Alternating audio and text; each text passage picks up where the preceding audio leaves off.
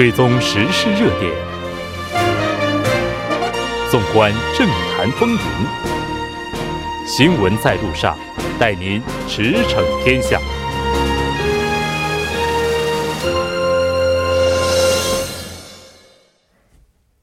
新闻在路上，带您驰骋天下。欢迎回来，这里是正在为您直播的 TBS EFM 调频一零点三。新闻在路上，那接下来的半个小时将为您带来此时此刻主要新闻、环球连线以及聚焦分析。广告过后马上回来。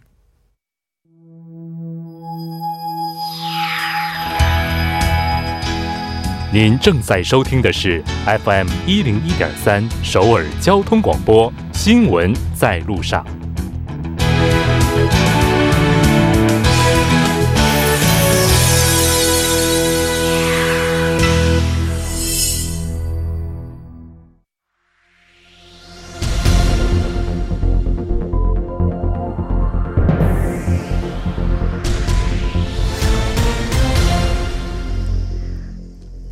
时此刻，主要新闻。接下来把时间交给新闻播报员柳娜恩，我们稍后再见。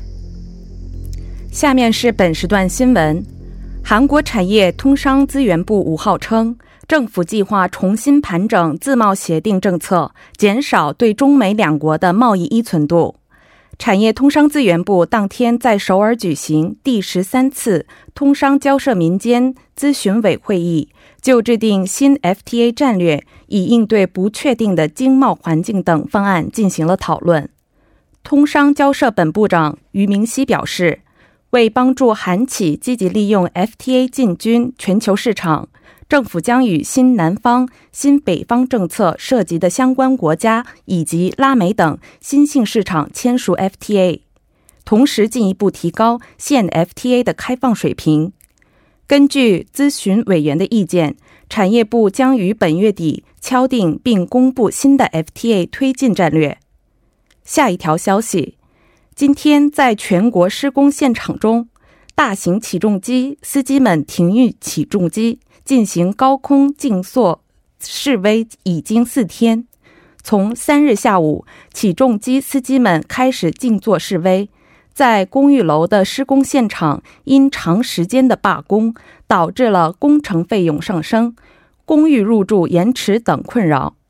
国土交通部今天下午表示，已与两大工会协商后，决定成立劳资民政协议体，改善小型吊塔起重机等相关制度。根据协议，从今天下午五点起，起重机司机。也决定撤回罢工。下一条消息：韩国文化体育观光部和世宗学堂财团表示，在全球十一个国家新指定十三所推广韩语和传播韩国文化的世宗学堂，由此分布在全球各地的世宗学堂将达到一百八十所。此次共有三十一个国家的五十三个机构申请开办世宗学堂，竞争率高达四比一。新指定的学堂位于老挝、塞尔维亚、萨尔瓦多、土库曼斯坦等国家。文体部表示，为进一步在全球弘扬韩国文化，积极发挥世宗学堂的作用。下一条消息。效力于韩国职棒大联盟德州游骑兵队的韩国选手邱信守创下大联盟生涯两百支本垒打纪录。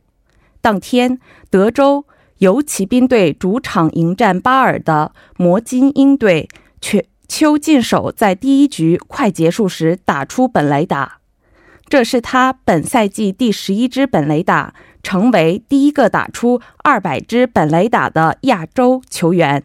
以上就是本时段新闻。接下来马上为您带来我们今天的环球连线，带您了解全球各地最新的资讯。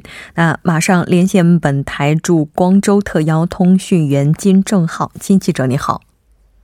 主持人你好。非常高兴和您一起来了解今天光州的主要资讯。那我们先来看一下今天您带来的第一条消息是什么？好的，主持人，那么今天带来的第一条消息呢，是光州市市长李永谢紧锣密鼓宣传2019光州世界游泳锦标赛。那么今天距离2019光州世界游泳锦标赛还有三十七天，光州市政府对大赛的宣传活动呢，也在紧锣密鼓的进行当中。此前二十八日，光州市长李荣谢对北京进行了访问，并表示。呃，期待中国媒体记者对大赛给予大力的支持和积极的宣传，并在二十九日会晤了中国国家体育总局局长苟仲文，就办好二零一九光州世界游泳锦标赛的议题进行了讨论。期间，苟仲文局长表示，会为光州世界游泳锦标赛取得圆满成功提供积极的支持。那么，中方作为邻国，会多派选手，多派优秀的选手参加光州世界游泳锦标赛。那么，李永谢市长还表示到，希望借光州世锦赛之机，进一步推动和中国之间的文化和体育领域的交流合作。在本次出访的过程当中，李市长还访问了北京市人民政府，就光州和北京友好合作进行了讨论。中韩两国呢也是一衣带水，那这一次世锦赛也将会为两国的合作与发展，为光州和全南地区提供一个非常好的契机。这次除了对北京进行访问之外，光州市还有哪些宣传活动呢？啊，其实宣传活动还是蛮多的。那么，呃，就上一次结束对中国访问之后呢，三十一日，李永谢市长还会见了西班牙、澳大利亚等多国的驻韩大使。并向他们详细的介绍了光州石油锦标赛的准备情况，同时呢，发出了参加世锦赛的邀请。理事长表示，希望能够邀请各国的外交官员参加七月十二号举行的开幕式。除此之外呢，他还呼吁，希望能够有更多的运动员、啦啦队来参加此次大赛。那么，在接到理事长的邀请之后，各国大使都纷纷作出回应。表示将对此次光州世界游泳锦标赛进行积极的宣传。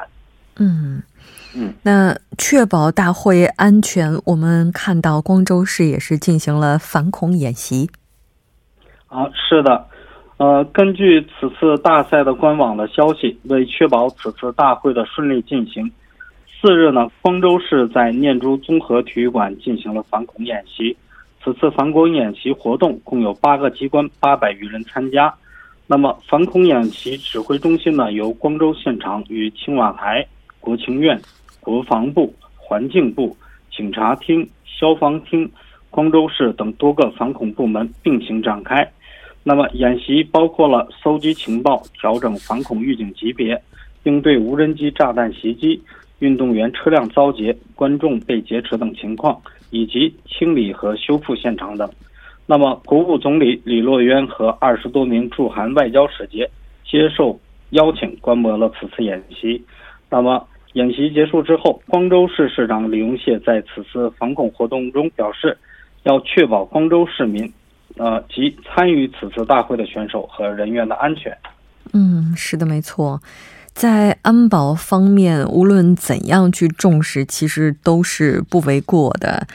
那我们在这里也预祝二零一九年光州世界游泳锦标赛能够圆满成功。当然，在大赛开始之后，也期待金记者能够实时的为大家传达更多的和游泳锦标赛相关的最新资讯。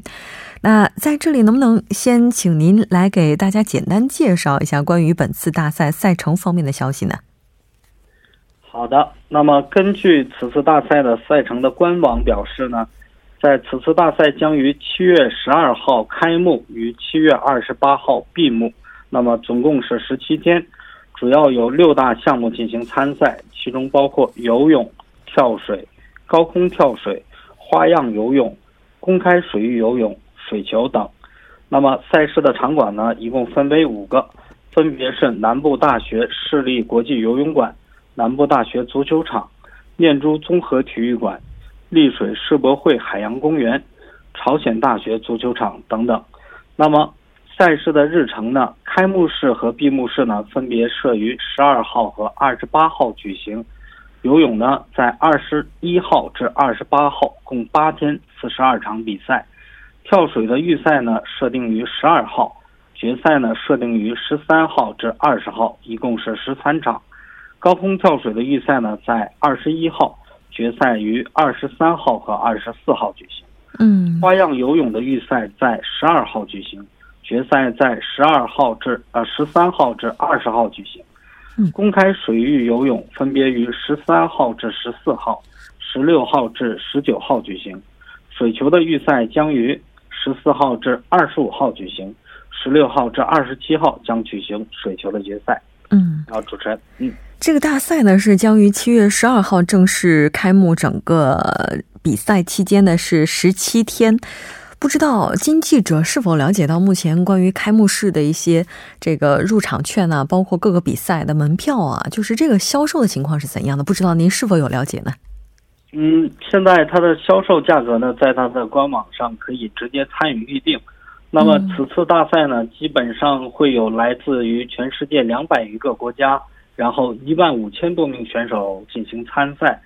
那么他在二零一九一月一号开始就预售他的各项的门票。嗯那么这个价格范围大概在一万韩元至十五万韩元左右。嗯那么各场比赛的门票呢，平均的价格是在三万六千韩元。那哦么一这个价格呢，基本上和往届的价格是差不多的。那么较为热门的项目，比如说游泳、跳水，还有花样游泳、预算等这种 B 级的这种价格，大概在一万韩元左右。那么决赛的入场券 S 的价格呢，是在七万韩元左右。嗯，主持人，嗯。这么看起来的话，就是光州的朋友应该是非常有运气了，就是能在家门口看比赛。当然，在首尔地区首都圈附近，呃，就是在首都圈居住的朋友，如果您对这次。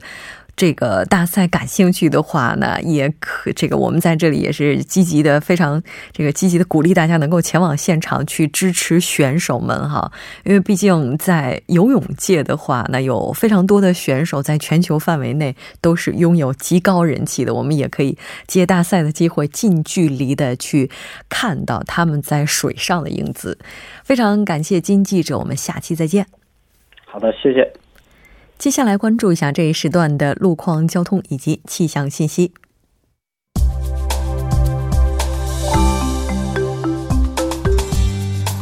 晚间七点十三分，依然受程琛为您带来这一时段的路况和天气播报。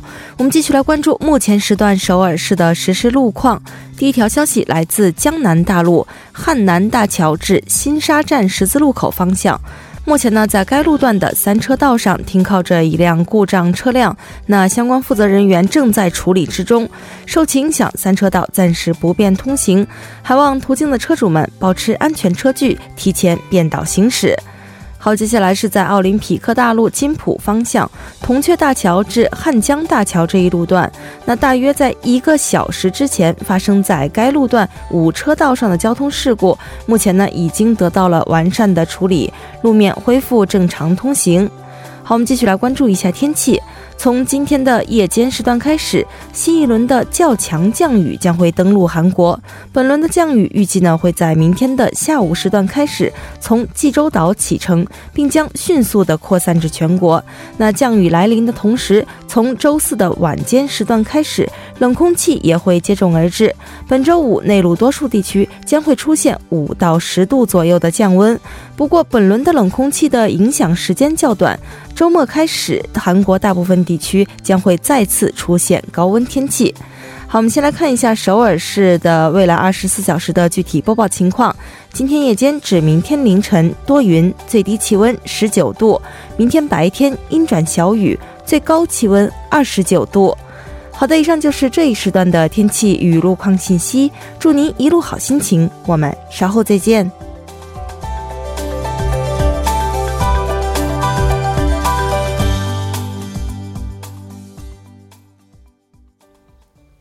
欢迎回来。那接下来这个时间段，本来应该为大家带来我们今天的慕名访谈，但我们今天邀请到的这位嘉宾，呃，因为交通拥堵的情况，目前还未能抵达我们的直播间。那我们节目组对节目进行了调整，马上为您带来我们今天的聚焦分析。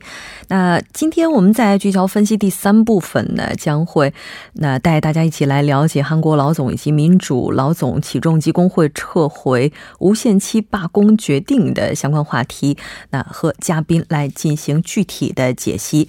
那在今天这一板块当中，我们邀请到的嘉宾是来自韩国檀国大学中文系的助理教授王乐。王教授，你好。嗯，你好，主持人，亲爱的听众朋友们，大家好。非常高兴和王教授一起来了解咱们今天这个话题。那我们看到目前这个罢工是已经全部结束了。首先，还是先请教授来为大家介绍一下这个罢工它之前的背景是怎样的。好的，呃，昨天呢，因为韩国的老总和民主这个老总的两大这个总工会的起重机工会呢，它是从昨天开始进行，呃，一开始是说无限期的总罢工啊，确实是，呃，这个气氛一度的非常的紧张。那么他们呢要求反复就是就是发生起重机事故的这个安全对策呀，还有进行。禁止使用这个小塔吊，这是他们的一个诉求。那么这个罢工的背景其实是这样的，就是说每年啊，就是劳资双方他都会有一个，都会有一种像呃，就是都会有一个协议，就是都会见面，他们有一个协议，就是双方对每年出现的一些问题互相提出一些要求，然后呢，他们进行一些协议之后呢，他们会每年的会出一个对策，但是在。年的话呢，他们就是这个双方的这个协议呢就没有达成。那么首先的话呢，这个呃最最大的问题就是最近呢小型的起重机它的安全事故啊是迅速的增加。嗯。而呃从几年前开始，政府呢就要求改善这个小型起重机安全事故相关的这些措施，但是呢政府呢没有提出一个明确的一个解决方案。所以说，呃，工会的话呢，就通过这次呢，就通过罢工啊，来要求政府解决这个问题。嗯，这个起重机，然后我们看到它也叫塔吊哈。工会方面，它的主要诉求是什么呢？呃，首先的话呢，他们是要呃，也向政府要求规范这个小型起重机的这个规格。因为现在这个规格的话呢，没有一个规范，到底小型什么是小型？嗯，什么样的这个起重机能够被规范为这个小型的起重机？现在没有一个呃没一个标准，所以首先呢，他们向政府提出的是要规范呃小型的这个起重机的规格。那么第二的话呢，是要求政府加强小型起重机啊的这个运行和监督。呃，那么呃，另外的话呢，就是现在的话呢，就是对驾驶员，就是要对这个起重机的驾驶员的话呢，进行验证的这个标准，现在也没有，就是资格要求。对对对，呃，据目前的话，有呃，就是一些专家在讲，就说小型的起重机呢，现在只有二十个小时的培训，嗯，也就是说，呃，一般的人你没有对这个小型的起重机，即使没有任何的呃这个没有任何的这个呃知识，那么你只要经过二十个小时简单的培训，你就可以驾驶它。所以说，呃，这个小起重机的这个塔式起重机的这个运行的这个认证啊，其实在现在看来是必须的，而且是呃，怎么讲？应该说是一个刻不容缓的一个问题。嗯。像在韩国的话，驾驶大型起重机它是需要资格证的，而且它这个资格证我们看到含金量也是非常高的哈。啊，哦，但是这种小型的塔吊的话，刚刚王教授也提到了，说它这个门槛似乎非常的低。那因为这样的一个低门槛，其实也造成了在一些施工现场上事故发生频率的增加。那现在劳资双方的。矛盾，我们是不是可以认为它主要是集中在小型塔吊？那这个小型塔吊起重机，刚刚你也提到了，说它现在是没有一个非常统一的标准去界定到底什么规格是属于小型，什么规格是属于中型或者是大型？那它到底是什么？然后在建筑业现场，就是说它现在的使用情况又是怎么样的呢？呃，是这样的，就是小型的这个起重机啊，它现在呢被归类为三吨以下的这种起重机，就叫它为小型的起重机。那么在建筑工地上呢，就是因为它的这个呃这个。比较相对来说比较小，那么它这个价格呢相对来说又比较又比较便宜，所以说呢在工地上呢用的就比较多。那么建筑工地上的这个小型的这个塔吊呢，它不是就是呃由那个怎么讲啊，就是就是您刚才讲的，就是这个能够驾驶大起重机的这样的人去驾驶，而是由呃地面上的这种调节器在调整的。嗯，所以说呃对这个驾驶员的要求的话呢也不高。所以说事故的话呢，确实是比较多。现在建筑业呢，现在比较普遍的使用这种呃小的塔吊起重机。嗯，施工现场的话，使用小型塔吊，其实可能有一个非常重要的原因，也是为了节约施工成本哈。但这个节约成本似乎是以牺牲安全为代价了。那现在围绕小型塔吊起重机存在的主要问题有是包括什么呢？其实最多的就是近年来发生的很多安全事故。每一次发生事故的话呢，都会在短期内会引起很多的讨论，但是一直到现在为止都没有一个呃标准出台，也政府呢也没有一个监督出台。那么因为这个呃小小的这个小型的这个塔吊啊，它没有政府的监督程序和验证程序的话，呃，其实。一切的说辞现在都没有实际的意义，所以说不合理的这种使用，因为只有二十个小时的这个培训嘛，所以不合理的使用是造成事故的最大的一个原因和问题。嗯，是的，在昨天的时候，两大工会是预告了接下来一个无期限的罢工。我们看到，从今天下午五点开始，这个罢工是被取消了。那现在的话，应该说各方是进入了一个对话的阶段。那。这个小型塔吊起重机它的安全性问题，其实就这个安全性问题本身，我们看到劳资双方他的意见也是不一样的。嗯，是的，呃，雇主这边的话呢，就是如果说是施工暂停的话，那么入住房子的入住时间就将会延延期，所以这个的话呢，对于很多业在面临很多业主的这个要求的话呢，那么应该说是这个工地方面的话呢，雇主方面他们是建筑成本会增加很多，所以他们相对来说压力会非常非常的大。那么，而就是说，这个在小型起重机安全事故的这个方面的话呢，这个问题一再拖延，一直得不到解决的话，那这个安全问题的话呢，也是一个让人头呃头疼的问题。毕竟人命关人命关天是是最大的事情嘛。所以说，呃，这个的话，政府就真的需尽快采取措施。所以说，现在的话呢，呃，劳资双方的话呢，这是他们都存在这种比较大的分歧，到底是安全优先还是？这个呃规定应该出台，还是应该这个中断这个呃中断这个工程？所以说现在的话，大家分歧比较大。是的，那除了安全问题之外，在工资方面，我们看到工会方也是提出了诉求。呃，是的，因为公司现在呢，就是说大家也呃，就是也是。要提出啊，要上涨百分之七这样的一个状态。嗯，但是呢，它侧重于加强小，就是这种小的这种塔吊起重机啊，它的安全管理的标准范围、资格的管理和安全设备方面。所以说，呃，现在的话呢，这方面的诉求也已经提出来了，就是工资大概是上涨百分之七。嗯。但问题接下来的话，这个诉求资方是否能够接受，还是需要各方去进行进一步的协商。那我们看到现在罢工是已经被撤回了，那劳资各方哈，这个协议、这个协商目前进展到了哪个阶段呢？呃，应该说是这个呃，就是撤回这个罢工的这个。呃，决定应该说是呃很多呃很多市民呃都没有想想到这个，就是说因为这个一旦罢工的话，对国家也好，对这个资方也好，造成的这个损失是现在是不太好估计的。所以说呢，现在的话呢，呃，就是撤回了这个罢工，现在呢尽量的给这个资方最大限度的减少了这个损失。但是具体的协议呢，现在还在协商当中，包括政府能不能干，就是怎么样如。如何去干预建筑公司的这个它的规模的问题？到底是大公司它应该怎么样来管理和规范这个塔吊？还有还是小型的公司如何来规范这个管理和塔吊？还有经营的这个呃这个经营小型塔吊的这个这个呃驾驶员他。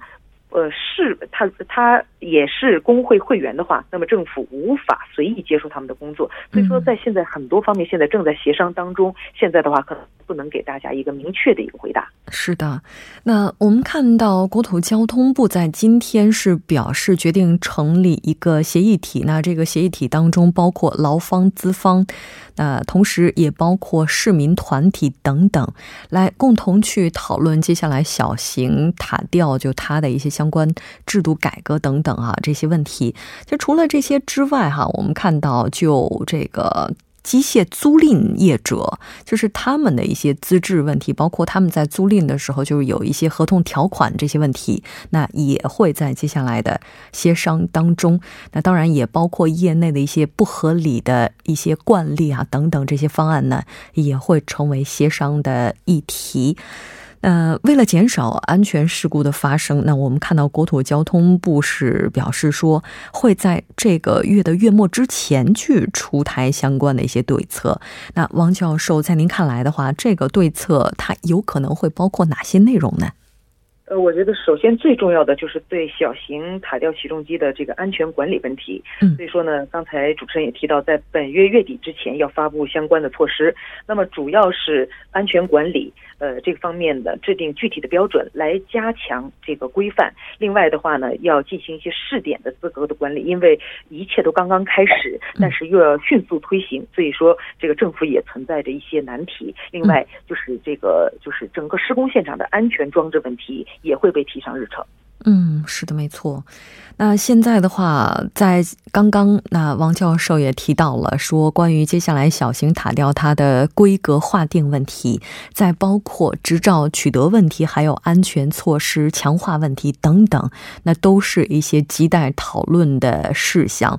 除此之外，这个我们看到在施工现场发生的有不少的安全事故，也和非法的一些机械组装或者说设备本身身存在的缺陷问题也是有关的。不知道在这相关方面，王教授您是否有所了解呢？呃，这一方面呢，确实是因为这个小型起重机它的这个。呃，起重机的规格现在的话呢，没有一个政府没有一个具体的规范和标准，所以这句话呢，就这这样的话呢，就让一些不法的商人就钻了空子。嗯，所以说，虽然表面上对这个小型起重机的这个塔吊起重机的这个要求是三吨以下，但是就像您刚才讲的，里边的一些零件。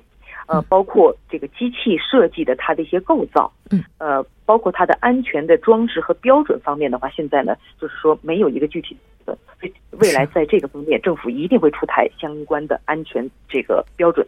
是的，我们看到政府也是再次强调说，未来在施工现场发生的所有安全事故都义务性的必须要上报。非常感谢王教授，那我们下期再见。谢谢，再见。那半点过后马上回来。